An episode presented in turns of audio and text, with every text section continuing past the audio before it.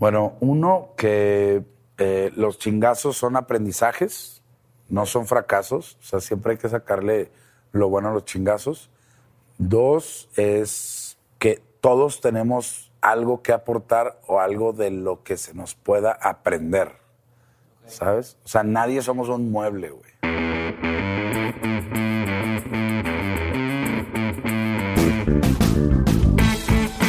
Ya casi es el final del concurso de Dementes, el concurso de relanzamiento de Dementes. Y les quiero recordar que está muy fácil de participar, se tarda en menos de 5 minutos y pueden ganar muchas cosas chingonas. Para saber más del concurso, entren a la página de Facebook, facebook.com diagonal dementes podcast, o a la página de internet dementes.mx diagonal concurso. Ustedes ya lo saben, pero para los nuevos se los recuerdo. Yo soy Diego Barrazas y esto es Dementes, un podcast donde tengo conversaciones con aquellos que están retando el status quo sin importar la industria en la que se encuentran, con la intención de llevarles a todos ustedes que me estén escuchando todos los aprendizajes, las herramientas y la inspiración que necesitan para dar el siguiente paso hacia adelante. El día de hoy me senté con un cuate que me dejó muy sorprendido, obviamente en el buen sentido. Ya me han contado mucho de él e incluso había leído cosas, pero fue hasta platicar con él y saber su historia que dije, no mames, este güey sí está bien cabrón.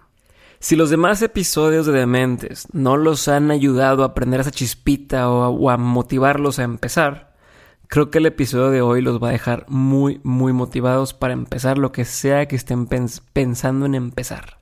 O echarle más ganas a lo que ya están haciendo. Al menos eso me hizo sentir a mí. Hoy tengo el gusto de presentarles mi plática con Chuy Elizondo, un chef y emprendedor gastronómico que está cambiando la industria de la gastronomía en México desde adentro. Aquí les dejo su historia y espero mientras escuchen puedan entrar a su Instagram arroba elizondomac para que entiendan y vean todo lo que está hablando. No quiero platicarles más de los proyectos en los que está porque vamos a platicar sobre eso aquí. Así que por último, si viven en Monterrey, no dejen de probar todas sus creaciones. Ahora sí, disfruten.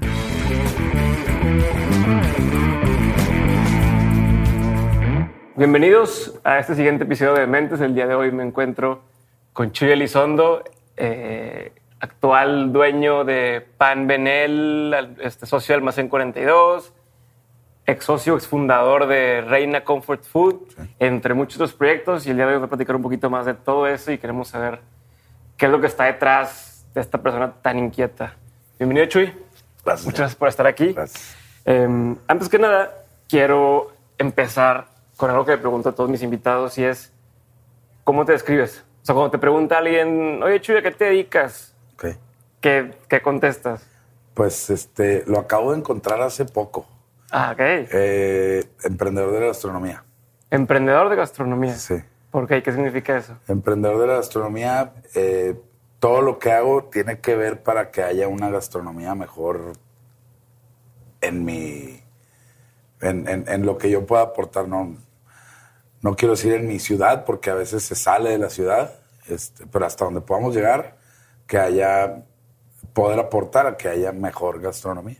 Me refiero a experiencias, alimentos y bebidas, servicio, todo lo que englobe, todo, todo, todo lo que englobe servicio y placer, que al fin es la gastronomía, ¿no? Gastronomía. Sí. Este, ¿Tú cómo empezaste, cómo te metiste a ese mundo de la, de la gastronomía? ¿A qué edad? ¿Qué pasó? Eh,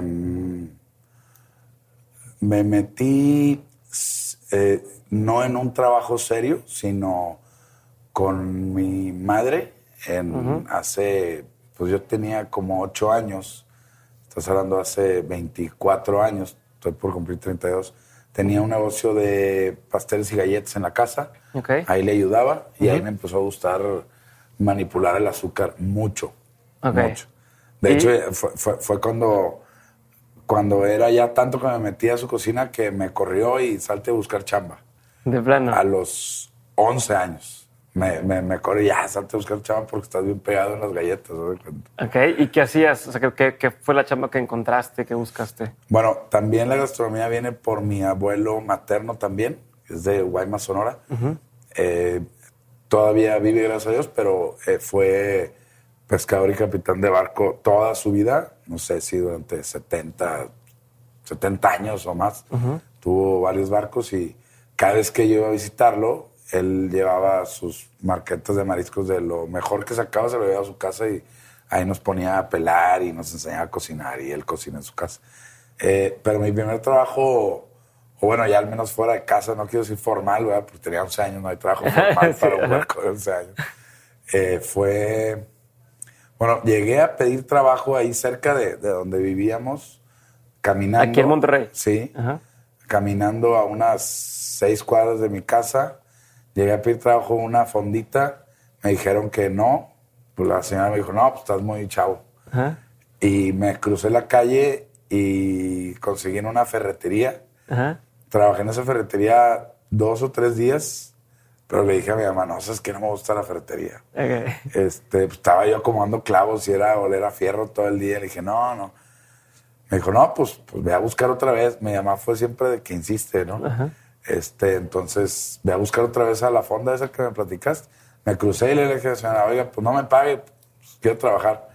Y me dice, ah, bueno, pues te pago con las propinas y con un platillo del día.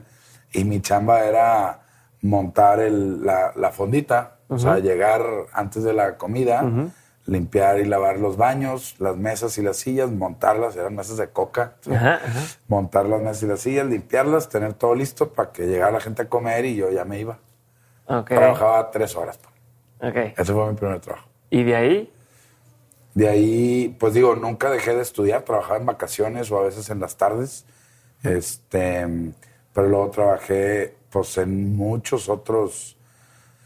De ahí en adelante, todos mis trabajos fueron en el área de gastronomía, restaurantes, hoteles y demás, hasta los mm, 20 años. Nomás uno tuve que fue de ayudante de trailero a los ¿y eso? 17. ¿Y eso por qué?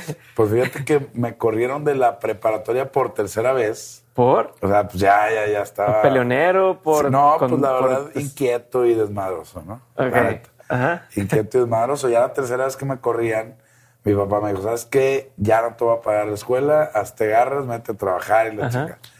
Entonces llegué a pedir trabajo ese día, o sea, en una llamada por celular de esos grandotes. Ajá. Yo traía uno de esos y y mi papá, no, pues ¿sabes qué me corrieron? Me dijo, no, pues búscate chamba porque ya te voy a pagar mi madre. Entonces camino, caminando de la preparatoria a mi casa, dije, ah, pues déjame paro aquí a pedir chamba. Ya había trabajado yo ahí. Era un, un este, comida rápida, mugroso, ¿cómo se llama? McDonald's, Sonic. ¿no? Ah, un Sonic. No, también trabajé en McDonald's. Pero no, era un Sonic. Ok. Este, Sí, que duró un tiempo aquí en Monterrey y luego ya desapareció. yo había trabajado ahí y llego y pregunto por el gerente y me dice, güey, me hace falta gente, vente, güey. Pues ya, trabajamos, ya trabajaste aquí, vente. Entonces le hablo a mi papá media hora después de que le hablé que me habían corrido a la escuela, búscate chamba, consigo chamba, le hablo y le digo, oye, ya conseguí chamba. Me dice, ay, no mames. o sea, me acabas de hablar, güey. Este, y en eso, en la llamada, me dice, oye, ¿sabes qué? Eh, tengo un amigo eh, que tiene una línea de trailers en la frontera, me dijo. Me, me llevó con engaños, güey. Dijo, en la frontera ahí en, en Eagle Pass. Le dije, no, pues no conozco Eagle Pass, pero ¿y luego qué onda? No, pues vete con él un rato, unos tres meses, te va a pagar en dólares. O sea, en lugar de... de- En lugar de que me quedara ahí. Pero mi jefe ya sabía por dónde iba, sabía que me iban a meter una chinga bruta, ¿no? Ajá. Entonces le digo, no, pues va, me regreso al restaurante, estaba ya media cuadra, me regreso y le digo, oye, no, pues discúlpame, siempre no.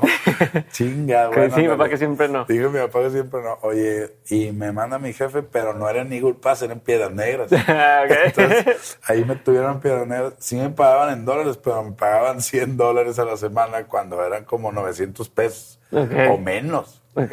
Este, y pues yo vivía solo y con eso me compraba de comer, entonces me regresaba sin nada. Sí, no, no, no te alcanzaba. No me alcanzaba. Y ahí, pues, a- la verdad es que ahí fue donde me hice hombrecito de cuento. Fue, estuvo. ¿Por qué? ¿Qué bien aprendiste y o pesada qué- qué? No, pues me traen de chalán, de chalán. Cargando bloques de madera, lavando los trailers, cargando llantas.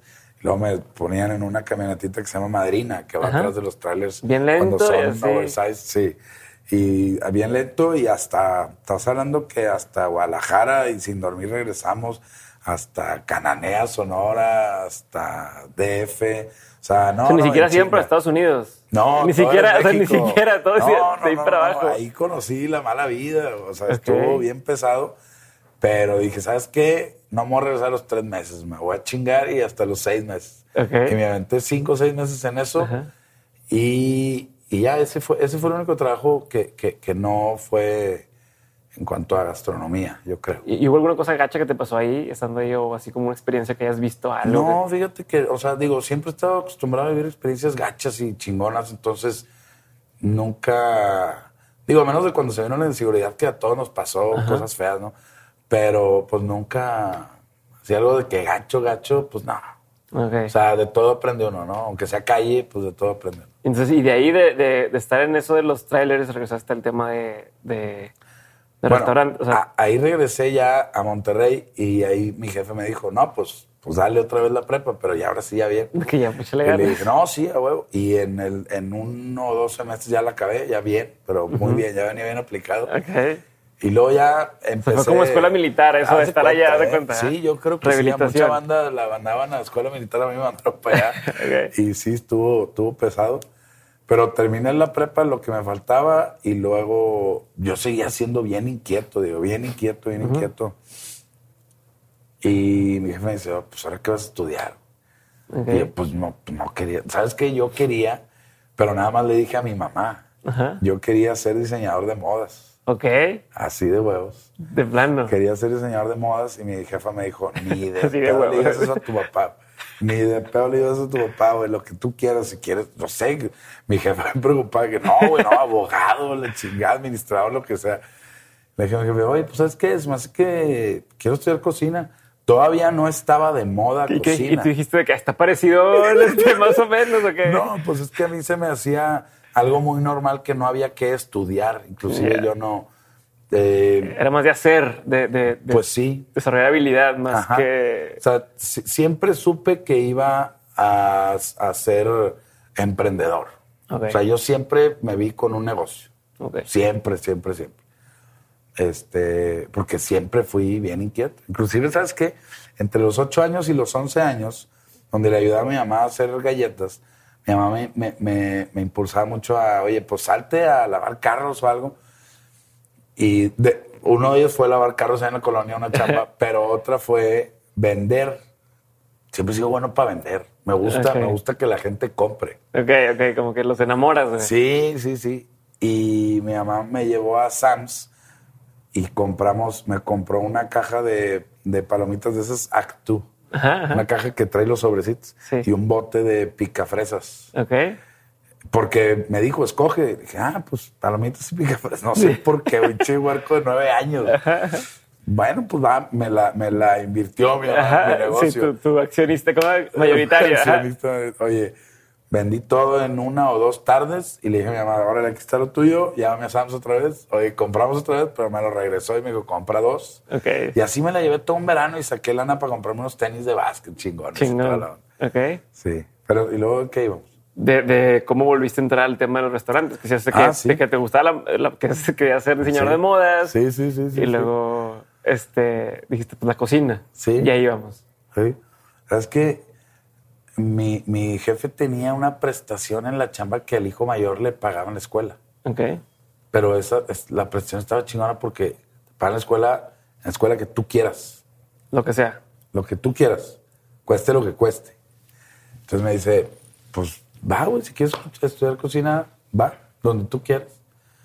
Yo acababa de vivir hace poquito lo de Piedras Negras, que me fue de la chingada económicamente. Ajá. Vivía para chambear. ¿Dónde, no ¿Y dónde, dónde te quedabas? ¿En casa de Quedaba en alguien? la, en la casa de la mamá del amigo de mi papá, de, la- Ok. de la mamá del Ajá. dueño.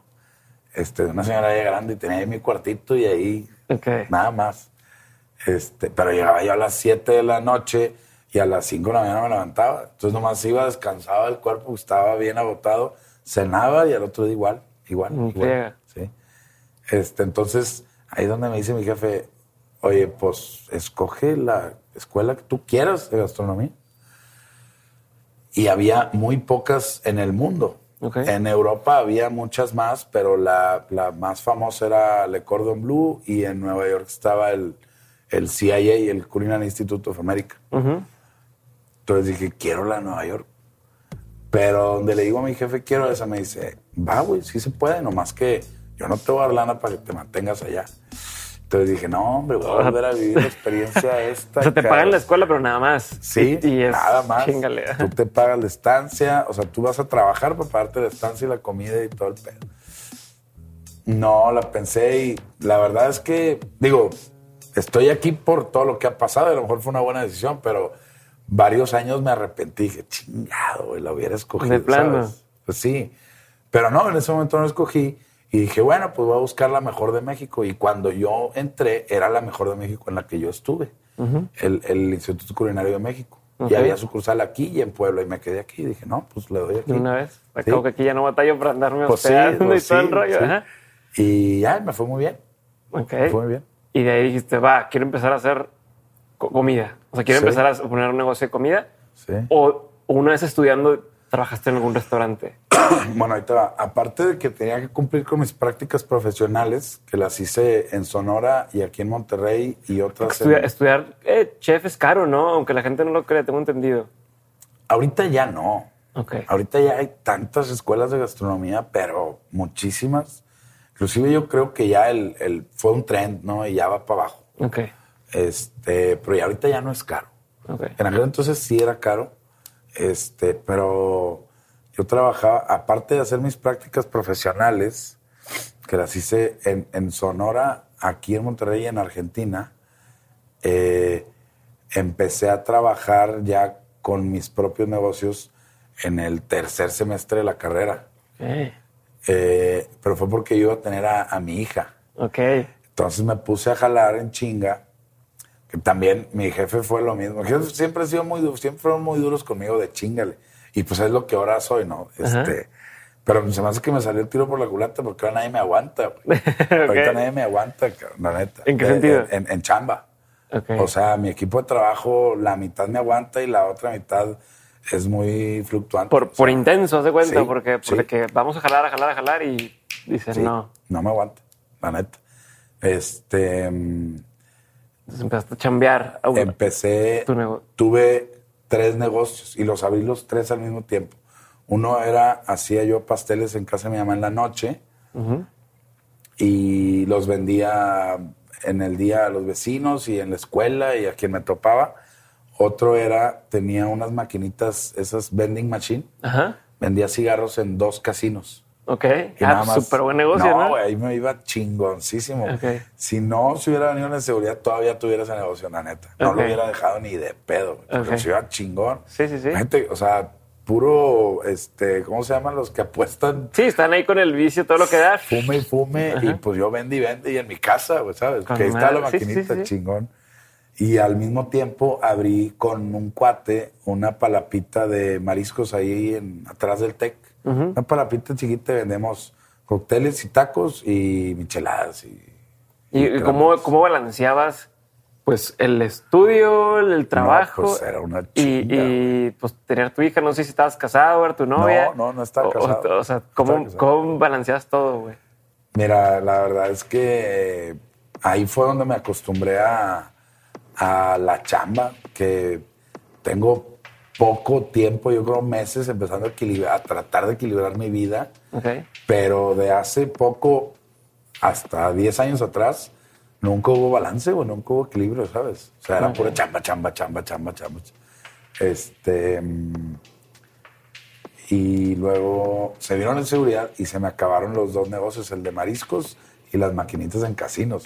Ajá. Pues por típico que piden piso o lo que fuera. ¿no? Pues sí, pasaron una serie de eventos ahí gachos y, y me quedé con los pasteles. Ok. Y empecé con los pasteles, los pasteles, los pasteles y me empezó a ir bien con los pasteles. Pero tú ya has tenido tu hija. Sí, sí, ya sí. estudiando sí, tu sí. hija y seguías, Sí, seguí con los y seguías estudiando. Sí, y luego ya salí y me dediqué full a los pasteles. Ok. ¿Y cómo se llamaba ahí el...? Se llamaba, la pastelería se llamaba La Mesa del Chef. Ok. Fíjate que la tenía yo, es que te la voy a enseñar, ¿eh? aquí en el, en el Instagram. La tenía yo en casa de mi mamá. Cuando termino la escuela, digo, pues ahora sí ya, bueno, digo y mi mamá me corre de que Ajá, ya, güey. de que ya... y me, me meto a un tallercito ahí en la colonia Nuevo Repueblo, abajo de la Independencia.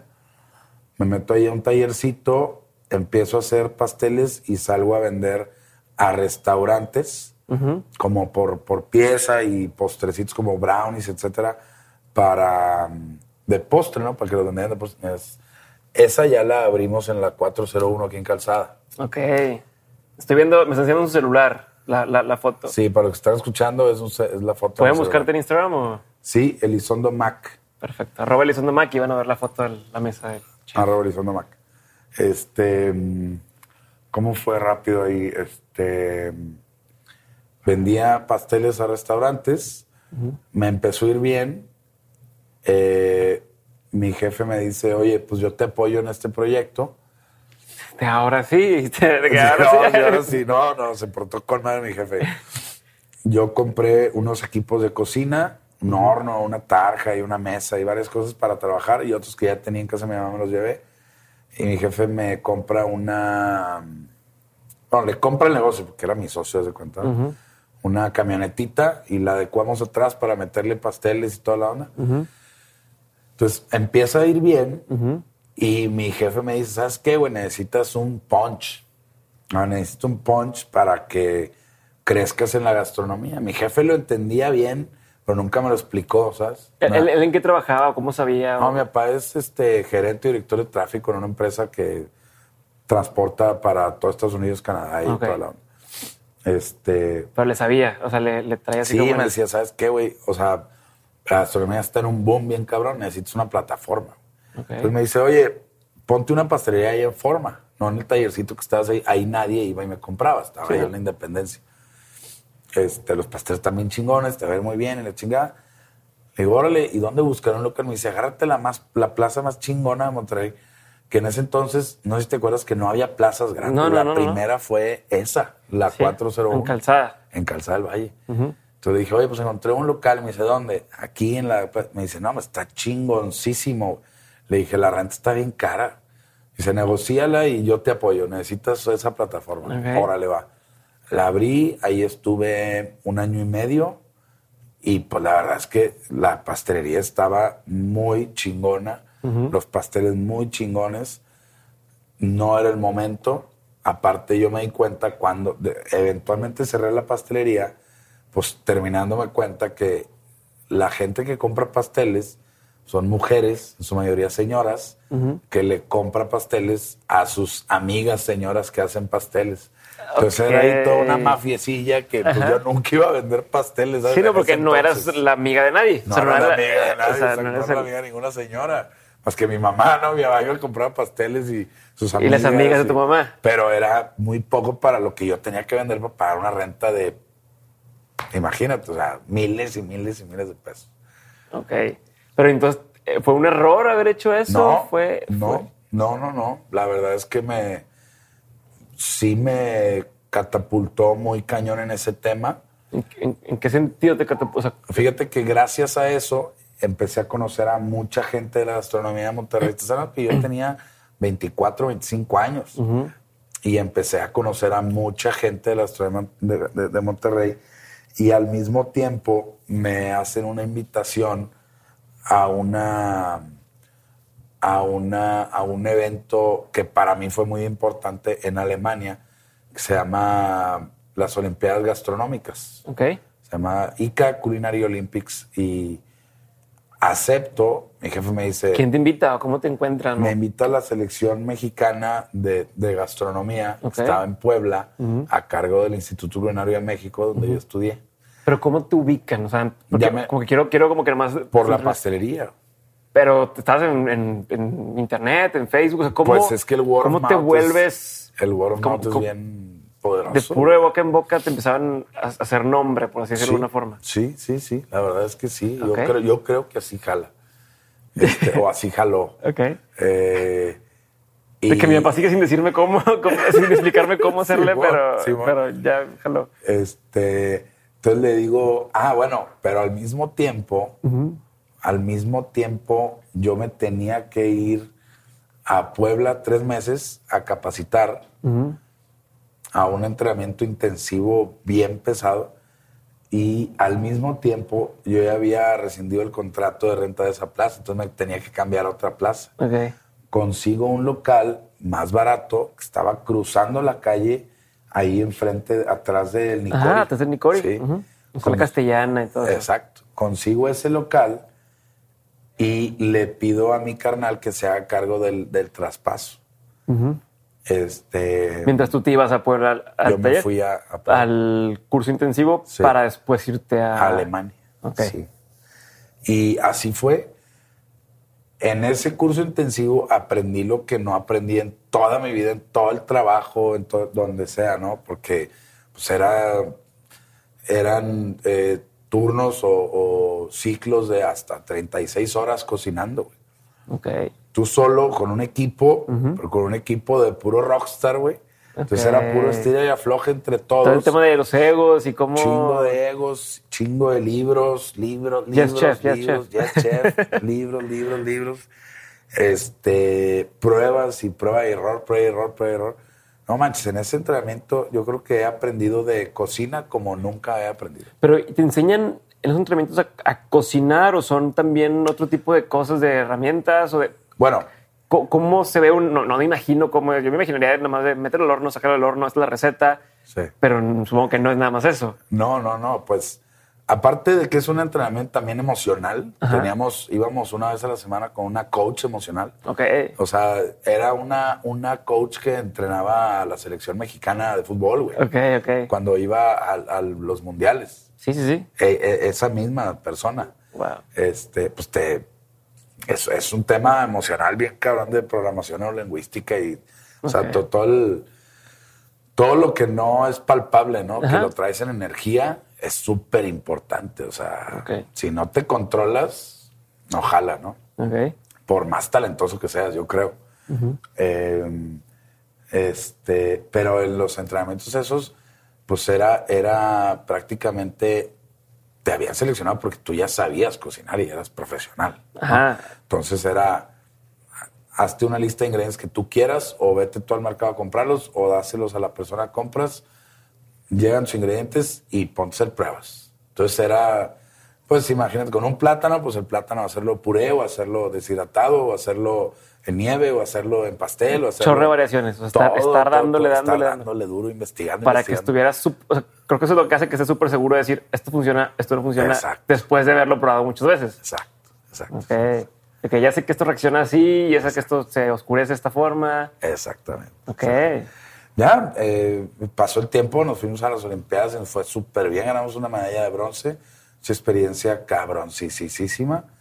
Y en esas Este- Olimpiadas funciona como en la tele de cocinan esto, o como es, como es una Olimpiada, o tú llevas tu, yo quiero llevar este platillo.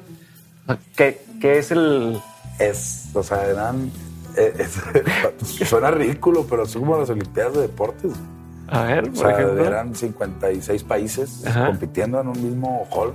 O sea, en un. Pero ¿cómo son las pruebas? 10 veces. Las pruebas. O sea, ¿qué tipo de prueba es? Como... Pues, por ejemplo, había una de, de una mesa de, de, de, ¿cómo se llama? Se llamaba mesa degustación, pero no probado, nomás veías. Era pura estética, Ok. pura estética. Entonces tienes que hacer que se viera bien chingón. Que se viera perfecto y explicar la técnica y órale, A la madre. pues, ahí te evaluaban. Otra era un simulacro de restaurante, Ajá. pero vueltos locos. Imagínate, tú has visto el- los programas estos de Gordon Ramsay, ¿no? Ajá, El sí, sí. Pinche loco. Este, haz de cuenta ahí, güey. Haz de cuenta bien, cabrón. Pero imagínate 56 países compitiendo y 100 jueces pro y pro y pro y pro. A la madre. Sí, sí, sí. La neta es que es súper interesante. Yo también iba Sí, escéptico cuando fui. ¿qué Dije, ¿cómo va a ser este pedo? Y muy cabrón, muy cabrón. ¿E hiciste equipo chingón con la gente de, sí, de ahí? claro, claro, claro. Ya, ya, ya después, en el, durante el concurso y después del concurso, pues ya es un tema de brotherhood, ¿no? O sea, estar tanto ahí bien cabrón, este, pues resulta bien chingón después. ¿Y cómo le haces para el tema del ego? O sea, ¿cómo le haces para decir, porque pues, te escogieron es porque tú eres un chingón en lo que estás haciendo, y llegas ahí y entonces a lo mejor alguien te dice, no, güey, eso no va así, va de esta forma. Otro vato que también lo escogieron por ser chingón y es su opinión. ¿Cómo haces para empatar. Yo creo que el secreto está en, en la facilidad de asombro, ¿no? O sea, en el poder apreciar los detalles. Y esos detalles están en que tú sabes más que yo en algo, ¿sabes? Ok. O sea, por más chingón que seas tú en la mecánica, porque tú tienes un taller mecánico, yo puedo llegar y puedo ver algo out of the box y te digo, oye, pero ¿Te has ¿qué pedo con esa este tuerca? Y si tienes tú esa sensibilidad y esa humildad, pues dices, órale, güey, sí es cierto, cabrón. Ok. O sea, digo, yo he empezado a pensar así, ¿no? De, de- de un tiempo, ¿no? Ok. Y entonces estábamos con que estamos, me estás tratando de explicar cómo se dio eso de que de repente, de repente fueras pues un chef, si se puede decir, reconocido. O sea, cómo te catapultó el tener una tienda, el tener un, un negocio en un lugar mucho más visible que un tallercito. Y llegamos a este esta parte, y me- pero te quedaste a la mitad diciéndome que tu hermano se quedó encargado Ajá. de abrir otra cosa mientras, mientras tú... Yo regreso y prácticamente todo pintaba para que dejé morir el negocio, Ok. ¿sabes? Lo traté de levantar y... O sea, sí, sí se abrió, sí se llamó así Sí, la mesa del chef. Igual, igual, sí, todo se, se traspasó y se, se medio operó en el, en, el, en el Inter. Regresé, trato de levantarla, la levanto, pero faltaba mucho para que fuera negocio. Y antes que chef, soy emprendedor, Ok. ¿sabes? Y, y eso este, lo tengo bien claro, bien claro. Ok. O sea, eh, en los proyectos en los que estoy involucrado, yo prefiero tener a un chef que sea más chingón que yo mil veces, porque yo sé que antes de chef soy inquieto. güey.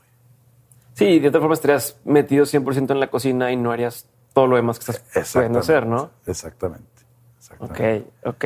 Entonces, ¿en qué momento sentiste? O sea, bueno, porque ese después se convirtió en otro restaurante y después de ahí empezaron a hacerse otros restaurantes que actualmente estás este, involucrado. Pero ¿en qué momento dijiste, ya la hice? O sea, ya, esto, esto, es, lo que, esto es lo que hago, esto me No, dedica. todavía no. Yo creo Ok. que todavía no, pero, pero no, no es cierto. Yo creo que en qué momento lo vi hace mm, medio año. Apenas. Sí. O sea, ¿hace, ¿hace cuánto fue esto de las Olimpiadas y de todo eso? No, fue hace. Este. ¿Qué será? ¿Siete años? ¿Ocho años? Ok. Sí, y hasta hace medio año dijiste. Ya sé por dónde voy. ok, ¿Y, y qué tuvo que pasar para que hicieras ese clic? ¿O No, cómo te diste cuenta? O sea, ¿cómo...? cómo Bueno, pues primero tuve que dejar la pastelería ok. por la paz. Este. Me acuerdo que cuando fui a tocar la puerta a un restaurante en Buenos Aires, Argentina, eh, me entrevistó el chef, el chef dueño, y muy mamón. Ok, digo, Muy- por sí, Argentina. Perdón para amigos Sí, argentinos, sí, pero sí, tienen sí, fama de... No, la verdad es que estando allá me di cuenta que son a todísima madre. Nomás Sí, es siempre sí. la primera, la primera impresión, pues, muy mamones, pero nomás rompiendo el hielo son a todísima madre. Me queda claro, tengo buenos amigos allá. Entonces, este, me dice este chef, después de estarlo esperando cuatro días seguidos porque no me quería entrevistar, ya me entrevista y me dice, a ver, pues si tú, ¿qué quieres hacer? ¿Cómo te ves en cinco diez años? Que no, pues yo quiero, yo ya tenía mi pastelería aquí jalando cuando me fui a Argentina, porque yo estaba estudiando, tenía la pastelería jalando y me fui a Argentina a hacer mis últimas prácticas profesionales. ¿Cómo te ves? Y le dije, no, pues yo voy a tener una fábrica de algún producto de panadería o de repostería en masa, pero bien hecho. Así le dije y así me dijo, bueno, pues ándale, ya mete la cocina. y ahí me llevé unas chingas también, que así como tú lo dijiste, allá, ah, pues el mexicano, Ah. fresita, Ajá, porque claro. vienes de la escuela, ¿no? Te Ajá. pagan la escuela, entonces eres fresita. Aparte, no eres moreno, entonces eres güero. Ajá, entonces, eres- la has tenido güero. mejor y- Sí, exacto.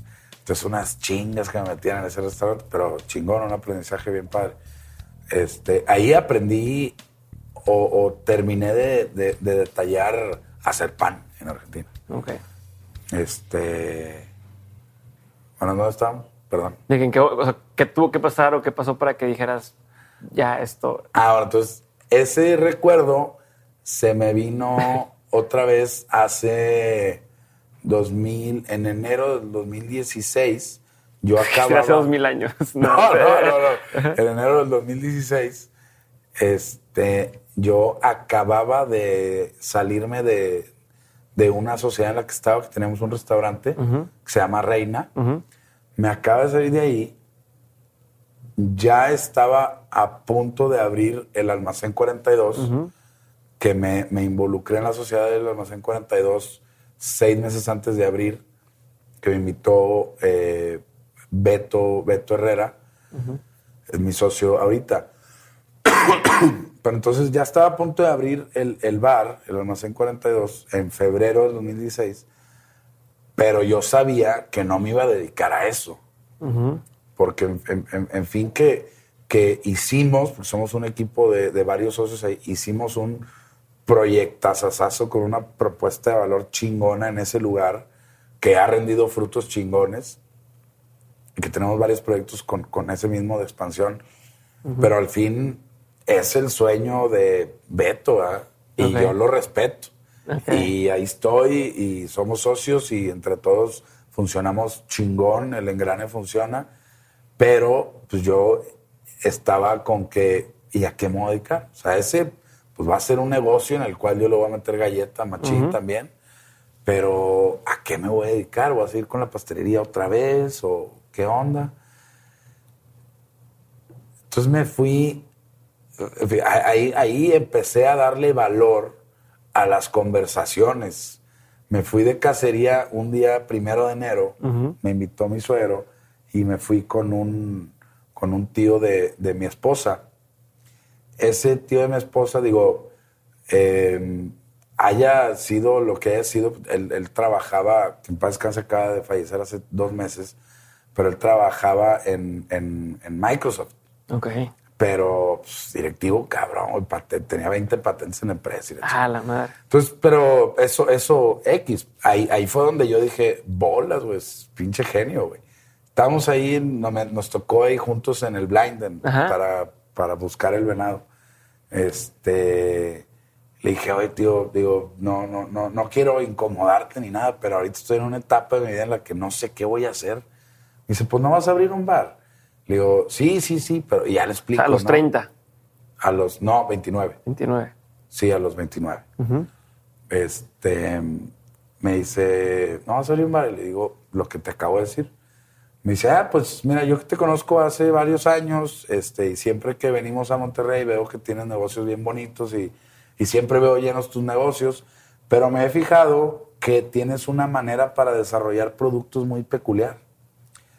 Entonces le digo, órale, va. Entonces yo creo que pues deberías de enfocarte un poco en eso, pero pues al fin va a ser lo que tú quieras. Le dije, órale, va. Ahí fue donde me explotó la, la, la canica y dije, necesito empezar a desarrollar experiencias.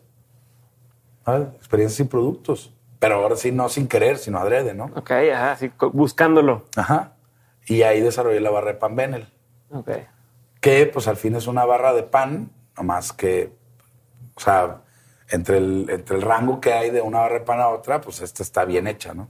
Sí, básicamente pan- está bien hecha. Es una barra de pan bien hecha. Ok. Este, y de ahí, de un año para acá, pues me he aventado desarrollando productos un chingo. Ahorita tenemos ya varias marcas para desayuno y varias cosas. De, de- de alrededor del pan, por ejemplo, o alrededor de qué? Eh, pues alrededor de, de, la, de la misión de Benel, que es brindar a las nuevas generaciones una, cali- una calidad de vida más saludable a través de nuestros productos para desayuno. Ok. O sea, yo quiero que mis hijos a los 30 años no tengan el intestino torpe por comer toda su vida un pan que no está bien hecho. Ok. Entonces, ¿estás pensando también en producir cosas más en masa o...? Sí. Porque hasta ahorita ha sido, es, ha sido muy Artesanal. artesanal, se puede Sí. decir de alguna forma, ¿no? Sí, Eh, sí, sí. De comer ahí y demás, o llevarte, pero como de uno en uno. Sí. No, pero estamos pensando hacer la fábrica grande y respetar los procesos, aunque salga más caro, al fin el pan se tiene que vender más caro, ¿no? Pero siempre manteniendo lo bien hecho, sin químicos, sin conservadores y un largo fermento del pan, que es lo más saludable. Perfecto. Muy bien. Vamos a pasar a la siguiente parte de la, de la, de la entrevista. Órale. Bueno, antes nada más, ¿qué quieres saber? ¿Cómo le has hecho para mantenerte antes de entrar a la siguiente parte? Pues entre comillas, o por decirlo de alguna forma, relevante. Tú como chef o tus negocios o, o restaurante o productos siempre ahí presentes en, en- en la gente.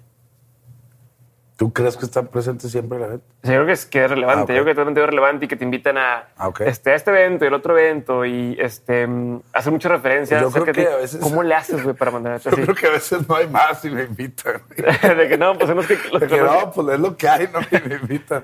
No, pues yo creo que es bien importante mantener el momentum desarrollando, desarrollando. Y por eso te acabo de, de- de- de platicar que el, el- el objetivo es desarrollar experiencias Ok. en, la, en la gastronomía. Un ejemplo de esa experiencia. Un ejemplo, pues un ejemplo súper claro es ir a desayunar a Benel, que está muy bien pensado y muy adrede, que vayas a desayunar y digas, ay, no mames, güey, está dentro de un taller mecánico, güey", ¿sabes? Ok. Todo está bien pensado para eso. Ok. ¿sí? Entonces, manteniendo el momentum, aparte, Benel siempre está en construcción, no sé si, no sé si te ha tocado ir últimamente, pero siempre está en remodelación Ajá. y no va a parar Ok, siempre porque- está en constante remodelación y siempre está sucediendo algo. O sea, siempre te da de qué hablar. Puede ser que la semana pasada está en remodelación y te tocó ir y ver unos albañiles ahí pintando y puede ser que esta semana eh, metamos un menú nuevo, entonces tienes otra experiencia de menú nuevo. Puede ser que la otra semana metamos a un DJ en sábado que toca viniles y puede ser que la otra semana metamos a un mimo y puede ser que la otra semana estemos remodelando otra vez. ¿Sí me explico? Y es adrede. Todo es adrede. Sí, o sea, se busca crear experiencias para que el comensal hable de ellas. Ya. Chingón. Chingón. ¿Hay algo de lo que no te haya preguntado hasta ahorita que sería bueno hablar de eso antes de pasar a la siguiente parte? Pues yo creo que pues es bien importante. A mí me gusta mucho que personas emprendedoras se acerquen a mí y me pregunten algún consejo que, que- que- que no es que yo se lo sepa dar, sino que a lo mejor tengo más años haciendo esto o no, o más chingazos. Y me gusta mucho este, sentir cuando alguien trae vibra o no vibra de ese tema. Y te digo, antes de chef soy emprendedor y entiendo perfectamente los chingazos que se tienen que pasar para eso, ¿sabes? Ok. Este, no creo que no me hayas preguntado algo que, o sea, o algo que haya faltado, pero me gusta mucho ese tema de, de que, oye, pues lo que has logrado, pues sea poco, sea mucho, pues se ha logrado a base de chingazos y chingazos reales, güey, ¿sabes? Y vienen más. ¿sabes? Sí, sí, sí. Este, pero no, por ahí va, por ahí va. Chingón. Voy a hacer una serie de preguntas que no requieren ningún tipo de explicación, Ok, más que contestar lo que, lo que es. ¿Va? ok, ok. Primera pregunta es, ¿qué profesión nunca hubieras querido ser? Nunca quisiera ser. Contar público. Contar público. Que, creo que esa es la respuesta que más me han dado en el programa. ¿Neta? Sí, güey. No sé por qué, pero... Lalo, saludos. Tengo un amigo que es contador. saludos, Lalo. Y Este- saludos a mi contador. Humberto, saludos. ¿Qué profesión te hubiera gustado ser o te gustaría intentar? Este. mm, Yo creo que no es una profesión, pero me gustaría trabajar en una, en una consultoría como estas de London Consulting o eso. Ajá. O sea, me, me gustaría, o siempre me ha gustado como que entrarle ahí a ver, a ver cómo se hace un consultor con título, Ok. ¿sabes? Y te va a sorprender, güey, porque... Sí, pero bueno. sí, sí, sí, sí, seguro. Eh, de verdaderas, está cañón. Este, persona que admiras, Híjole, este, pues yo creo que es clásica, ¿no? Pero a mis jefes. Aparte de tus papás. Acabo, acabo de ver, me mandó un monólogo de los Oscars, un compa, no sé si lo viste, de Matthew McConaughey, que dice, ¿quién es tu héroe? Uno viejo. Un- Uno del año pasado, si me No hace- sé o si es de la pero viste. creo, creo que sí, pero no recuerdo qué, qué parte es la que. Pues es que dice, ¿quién es tu héroe? Le preguntan. ¿O a quién admiras? Se, pues a mí dentro de 10 años. Ah, ándale. Se mamó. Sí, es- se mamó. sí, Está cierto, bien chingona la explicación. Y yo creo que a base de eso, digo, pues sí, güey, lo que voy a lograr en 10 años va a estar bien cabrón. Entonces yo creo que va para allá. Chingón. Pero antes de eso, pues a mis jefes. Chingón. Sí. Restaurante favorito. Cafetería. Restaurante favorito. Tiene que ser aquí en Monterrey, ¿no? Roberta's Pizza en Manhattan. Chingón. ¿Y en San Francisco? Es que voy de luna de miel. San Francisco, fuimos a. Híjole, ¿a ¿cuál fuimos en San o Los Francisco? Ángeles. Bueno, en Los Ángeles yo no lo conozco, pero hay uno que se llama. Hay uno que se llama Bestia y uno que se llama Jelinax. Me han dicho que están muy cabrones. Chingón. Ese ya fue para, para provecho propio. Sí, sí. Este, en Monterrey, ¿cuál sería tu restaurante favorito? Aparte de, Benel, no se puede. No, no, no. La verdad es que, Ajá. o sea, disfruto yo mucho mis restaurantes, pero no los puedo calificar así. Híjole, yo creo que.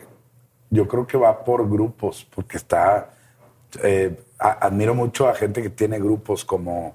Y si me dices regularmente una salida que amerite gastar o invertir, que lo hago una vez al mes o dos, que se puede, pues es ir a algún restaurante de grupo, de grupo Campay o de grupo Pangea o de grupo este, gastronómica de la Nacional. La verdad de las cosas es que por ahí, por ahí va. El, el colmillo de Plaza Lua me gusta mucho también, está muy cabrón ese lugar. Los sabores del lugar está chingón. Chingón. ¿Día favorito del año? Día favorito del año, yo creo que es Navidad. De plano. Sí, yo creo que sí. ¿Y cocinas mucho en Navidad o no? Sí, chingos, sí, sí, sí. Chingón. ¿Película favorita? Híjole. Hay una película que la verdad es que no conoce mucha gente, pero se llama Pi.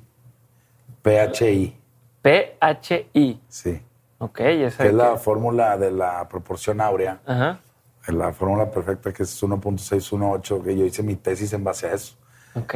Y la vi por mucho research que hice en ese entonces y está bien interesante. la ¿Es como película. documental o es No, peli- no, no, es una película película? y está bien locochona. Tengo muchas otras películas No, no, no. favoritas. Este, eh, Perros de Reserva es una de las buenas. Pero esa película me, me dejó bien clavado como en temas que me gustaría estudiar también. Chingón. ¿Libro favorito? Eh, aunque me gusta leer libros mucho más viejos, eh, hay uno relativamente nuevo que tendrá dos años, que es de un, de un franco-canadiense que se llama The Marketing Blueprint. Ok. Está muy chingón el concepto del libro, está muy chingón lo que hizo el güey con, con el libro. El güey se llama Jules Marcot y está muy chido, está muy básico para el marketing. Ok. Perfecto. Y ahora pasar a una serie de preguntas un poco más concretas, pero puedes responderme más colgado si quieres. ¿Ok? ¿Cuál ha sido alguno de los peores consejos que hayas escuchado? Em, déjame pensar. Yo creo que lo he escuchado varias veces y te puedo decir que es de los peores consejos que he escuchado porque me ha salido bien no hacerlo, que es este, estate quieto. Ok. Sí, sí, sí. O sea, hacer lo contrario te ha ido bien. Sí, Chingón. me ha ido bien últimamente.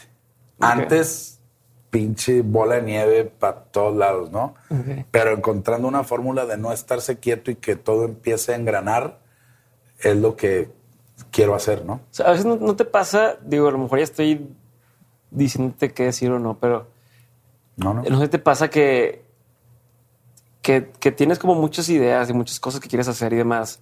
Y mientras vas creciendo, vas como haciendo pequeñas cosas que si una plática con no sé quién, un proyecto por aquí, un, fuiste a este lugar lugar de ir a otro y demás.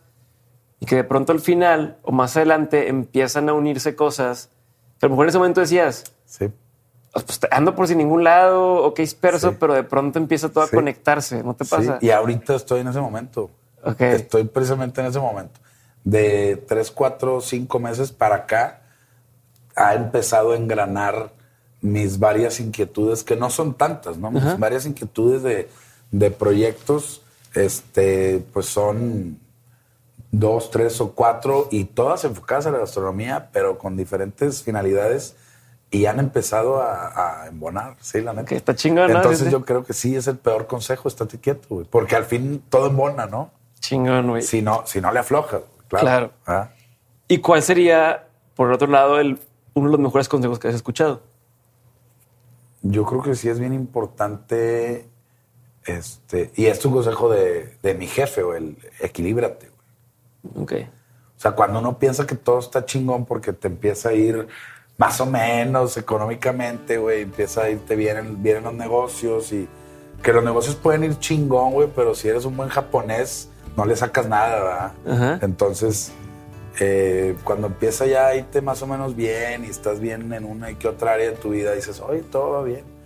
Pero luego tuve una plática con mi jefe, me dice, güey, el equilibrio es esto, esto y esto y esto. Y dije, no, pues estoy para la chingada. Dice, güey, equilíbrate, güey. O sea, tranquilo y equilíbrate. Entonces ese es entre, entre el mejor y el peor consejo, porque me dice tranquilo, pues estate quieto, equilíbrate. Entonces, pues más o menos por ahí va. Chingón.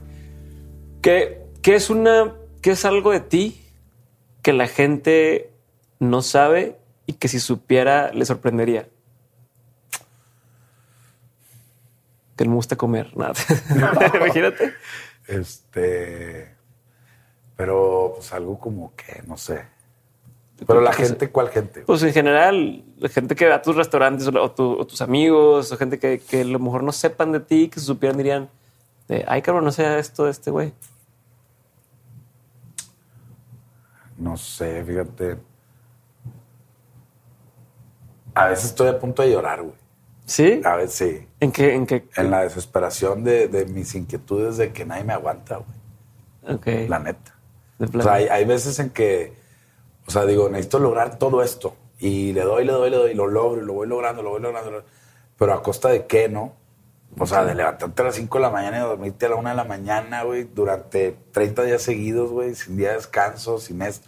Y luego te das cuenta que hay gente en tu equipo que tú cuentas con ellos, pero no te responden y no te aguantan y luego te renuncian y, y luego de repente dices, madre, estoy solo, güey, ¿sabes? Ok. Digo, estoy solo y viene un buen chingazo, ¿qué voy a hacer? ¿Sabes? Sí. Entonces, entre, todo, eh, eh, entre estar eh, muchas veces, muchas veces entre estar susceptible por, por, por tanta carga y luego se te olvida hacer yoga, ¿no?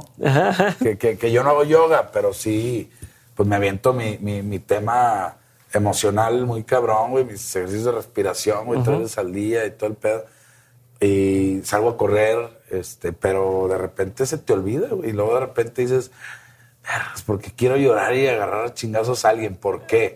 Dices, ah, pues se me olvidó respirar, güey, ¿sabes? Como abrumado, güey. Sí, y yo creo que eso siempre lo hago solo.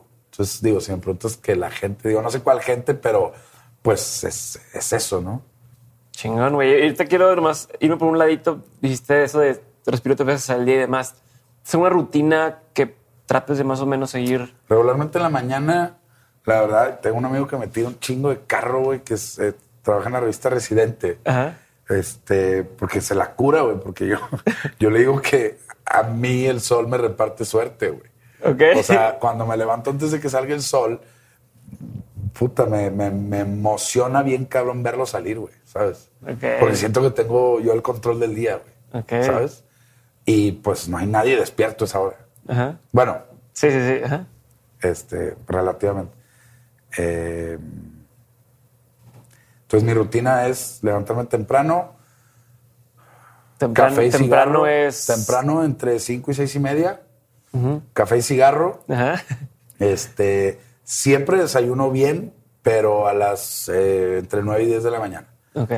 o sea, como que Este tu momento en la mañana es tu café, tu cigarro y, y qué haces en ese momento. O sea, ¿qué estás haciendo mientras Estoy en el patio y ahí es donde me vento mis estiramientos y mi ejercicio de respiración. Okay. Y ahí es donde, pum, entra oxígeno al cerebro y ya arranca. Okay. Y empiezo a contestar correos y a checar el Instagram y mis pendientes, mi agenda y planeo el día. Pero sí, esa, esa rutina la tengo bien clara. Ok, ¿y antes de dormir también haces algo o así como llegas tabla a dormir? Este, no, no, no, siempre convivo con mi esposa. Siempre. Ok. Sí, sí, sí, sí. Parte clave ahí de... Sí, de la sí, la zona. neta sí. Sí, porque a veces paso 10 días sin convivir con ella durante el día, ¿sabes? Entonces siempre en la noche es clave. Chingón. Sí. justo hoy estaba hablando con alguien de, de- de esos temas y decías que no, ahorita no puedo tener pareja porque estoy empezando un negocio y demás y, me dice, y no tengo tiempo. Digo, híjole, pues no sé, está, o sea, porque sí, está muy cabrón, pero también a veces es tratar de, Pues sí. de balancear, ¿no? Pues, de- de- la verdad es que yo he aprendido a no creer en las excusas, ¿no? Sea, no, es que no puedo. Nada, no mames. O sea, no, no, o sea, no, no. No hay algo que no se pueda. Chingón. ¿Qué es una opinión que tú tienes que poca gente comparta contigo? Pues yo creo que eso mismo. Ok. O sea, el tema de. Tengo cuatro proyectos funcionando ahorita. Tres de ellos tengo los mismos socios involucrados y algunos más. Y en otro son otros socios. Pero yo, yo me encargo de los cuatro proyectos, pero nadie más. O sea, cada quien está en uno de los cuatro proyectos. Y cuando trato, de hecho estoy buscando un asistente de operaciones, por si alguien que Sí, alguien, alguien de aquí que levante la mano. Entonces, sí difiere mucho conmigo la gente en, en, el, en el aguante. Ok.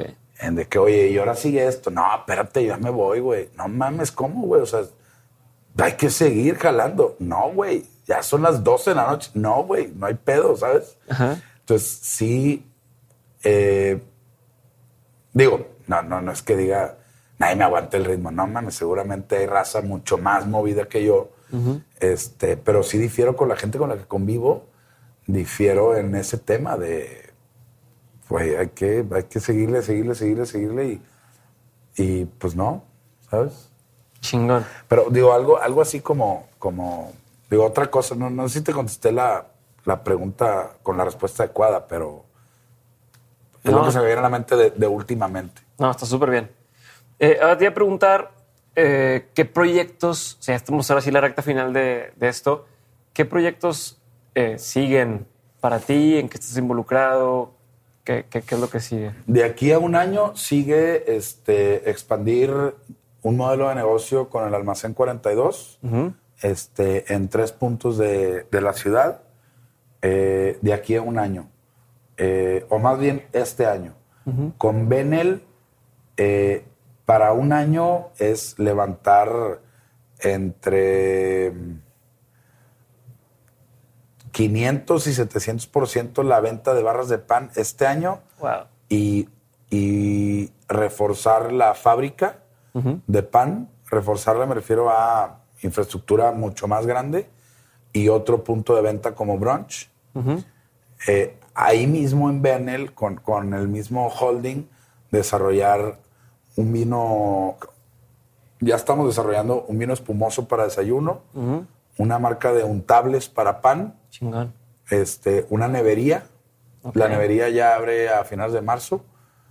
Y tengo una empresa este, con dos partners de pues consultoría de experiencia gastronómica que acabo de empezar hace tres meses y nos está yendo súper chingón. Entonces también es como institucionalizar un poco esa empresa para que puedan funcionar los tres proyectos. Tengo otro proyecto que acabo de abrir, pero ese lo opera una socia, una che- la chef Ceci, sí González. Se llama Ok Baldío. El otro día me salió en de- Facebook, quería ir, pero sí. no pude, güey. Es un terreno de ahumados muy chingón, que nomás abre sábados y domingos. Y ese, el proyecto es nomás, pues, echarlo a jalar y, y organizarlo durante este próximo año. Pero digo, los planes para un año son esos. O sea, reventar Benel bien machín ¿Y, y tienes, ¿Y tienes planes hacia cinco años y demás? ¿O cómo haces tus planes aprovechando ahí la... a un año. Hoy en la mañana tuve una entrevista con un, un equipo creativo que me va a ayudar con, con Benel y me dijeron lo mismo. Le digo, "Güey, soy tan inquieto que si me haces un plan a dos años, en un año lo voy a cambiar. Sí, sí, sí. Entonces prefiero hacer el así cortito, cortito, ¿no? A un año. Vamos a lograr, si lo logramos, seguro en la revolución del año salen 20 ideas más. O sea, todo esto que te platico se desarrolló en un año. O sea, la nevería, el vino, los untables, Benel, eh, la entrada a 12 puntos de venta con la barra de pan en todo México, todo en un año. No, el pues, desarrollo del Loca y Baldío, los, la planificación del, de los, del modelo de negocio del almacén 40, todo en un año. Entonces imagínate qué va a pasar este próximo año, ¿no? Qué pues que se ejecute y en el transcurso van a ir saliendo más cosas. Qué chingón, güey. ¿Dónde te encuentran en redes sociales o dónde encuentran tus, tus, tus- más sobre ti, güey? O Pues los negocios. el, en mi personal solamente tengo Instagram, Ajá. no tengo Facebook ni Twitter. Para ni no nada. distraerte. Sí, no, nada más tengo Instagram y se llama Elizondo Mac. M-A por Martínez y C de Corona. Elizondo Martínez Corona. Ok. Elizondo Mac. Ahí se enteran de los proyectos en los que estás metido. Sí, subo stories. Chingón. Casi no posteo sus stories. Chingón. Y ahora sí voy con la última pregunta este, de- del episodio. Y es, ¿qué serían tres aprendizajes que has tenido a lo largo de, de tu vida, tu carrera? Puede ser en el ámbito profesional o personal. que ¿Crees que otra gente pudiera también aprovecharlos? Bueno, uno, que eh, los chingazos son aprendizajes, no son fracasos. O sea, siempre hay que sacarle lo bueno a los chingazos. Dos, es que todos tenemos algo que aportar o algo de lo que se nos pueda aprender. Ok. ¿Sabes? O sea, nadie somos un mueble, güey. Sí, sí, sí. O sea, yo, yo digo, porque precisamente en el tema de recurso humano, ¿no? En el tema de recurso humano y de sociedades y todo ese tema, dices, güey, estoy harto de este socio. O estás con otros socios y te dicen, eh, güey, ya no aguanto este socio. Vato, este socio, güey, estamos aquí por él. ¿Por qué, güey? Pues porque él hizo tal y tal cosa y sabe hacer esto. Ah, no lo había visto así, ¿sabes? O sea, todos tenemos, por más una persona que sea lo que sea, güey. Arrogante, inútil, o que, o que nomás tiene dinero, o que no tiene dinero, o que no aporta nada. Todos tenemos algo, Algo. Que podemos enseñar o de lo que se nos pueda aprender. Este, y otro aprendizaje, yo creo que es, yo creo que sí es el equilibrio lo que acabo de mencionar hace ratito, porque, pues digo, en, el último año me he dado cuenta de qué tan importante es la familia, los amigos, eh, la espiritualidad, el físico y, el, y lo económico y profesional, ¿no? O sea, por más que esté 24/7 pensando en lo económico profesional, que primero es lo profesional y lo económico viene por añadidura, pues es súper importante lo demás, ¿no? Si no, digo, a final de cuentas, pues, la vida es una. Y cuando menos lo esperas, ya, pum, o sea, mi hija tiene 10 años, ya voy a cumplir 11, güey. Yo tengo, voy a cumplir 32. Y dices, bolas, aunque me ponga como señor así a filosofar y dices, no mames, qué rápido pasa el tiempo, ¿sabes? Eh, entonces, sí he aprendido y, y- y un punto que quiero comentar es, es ese, o sea, el, el equilibrio es súper importante. Chingón, Chuy. Chingón, Muchas güey. gracias, güey. No, Ahí la dejamos. güey. Un gusto haberte tenido aquí. Gracias. ¿Listo? Igualmente. Gracias.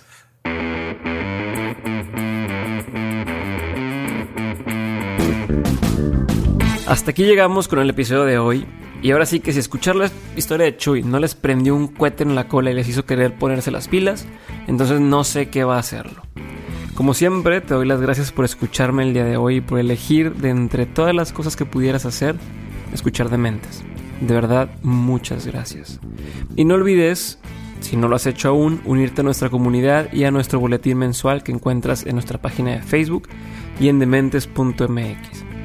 Cada vez van a empezar a haber más movimiento, más gente comentando, platicando, aprendiendo y demás. Entonces, por favor, ahora es cuando si quieren estar desde el inicio. Muchas gracias por seguir escuchándonos y por dedicarnos todos los martes un ratito de tu día. Yo soy Diego Barrazas y esto fue Dementes.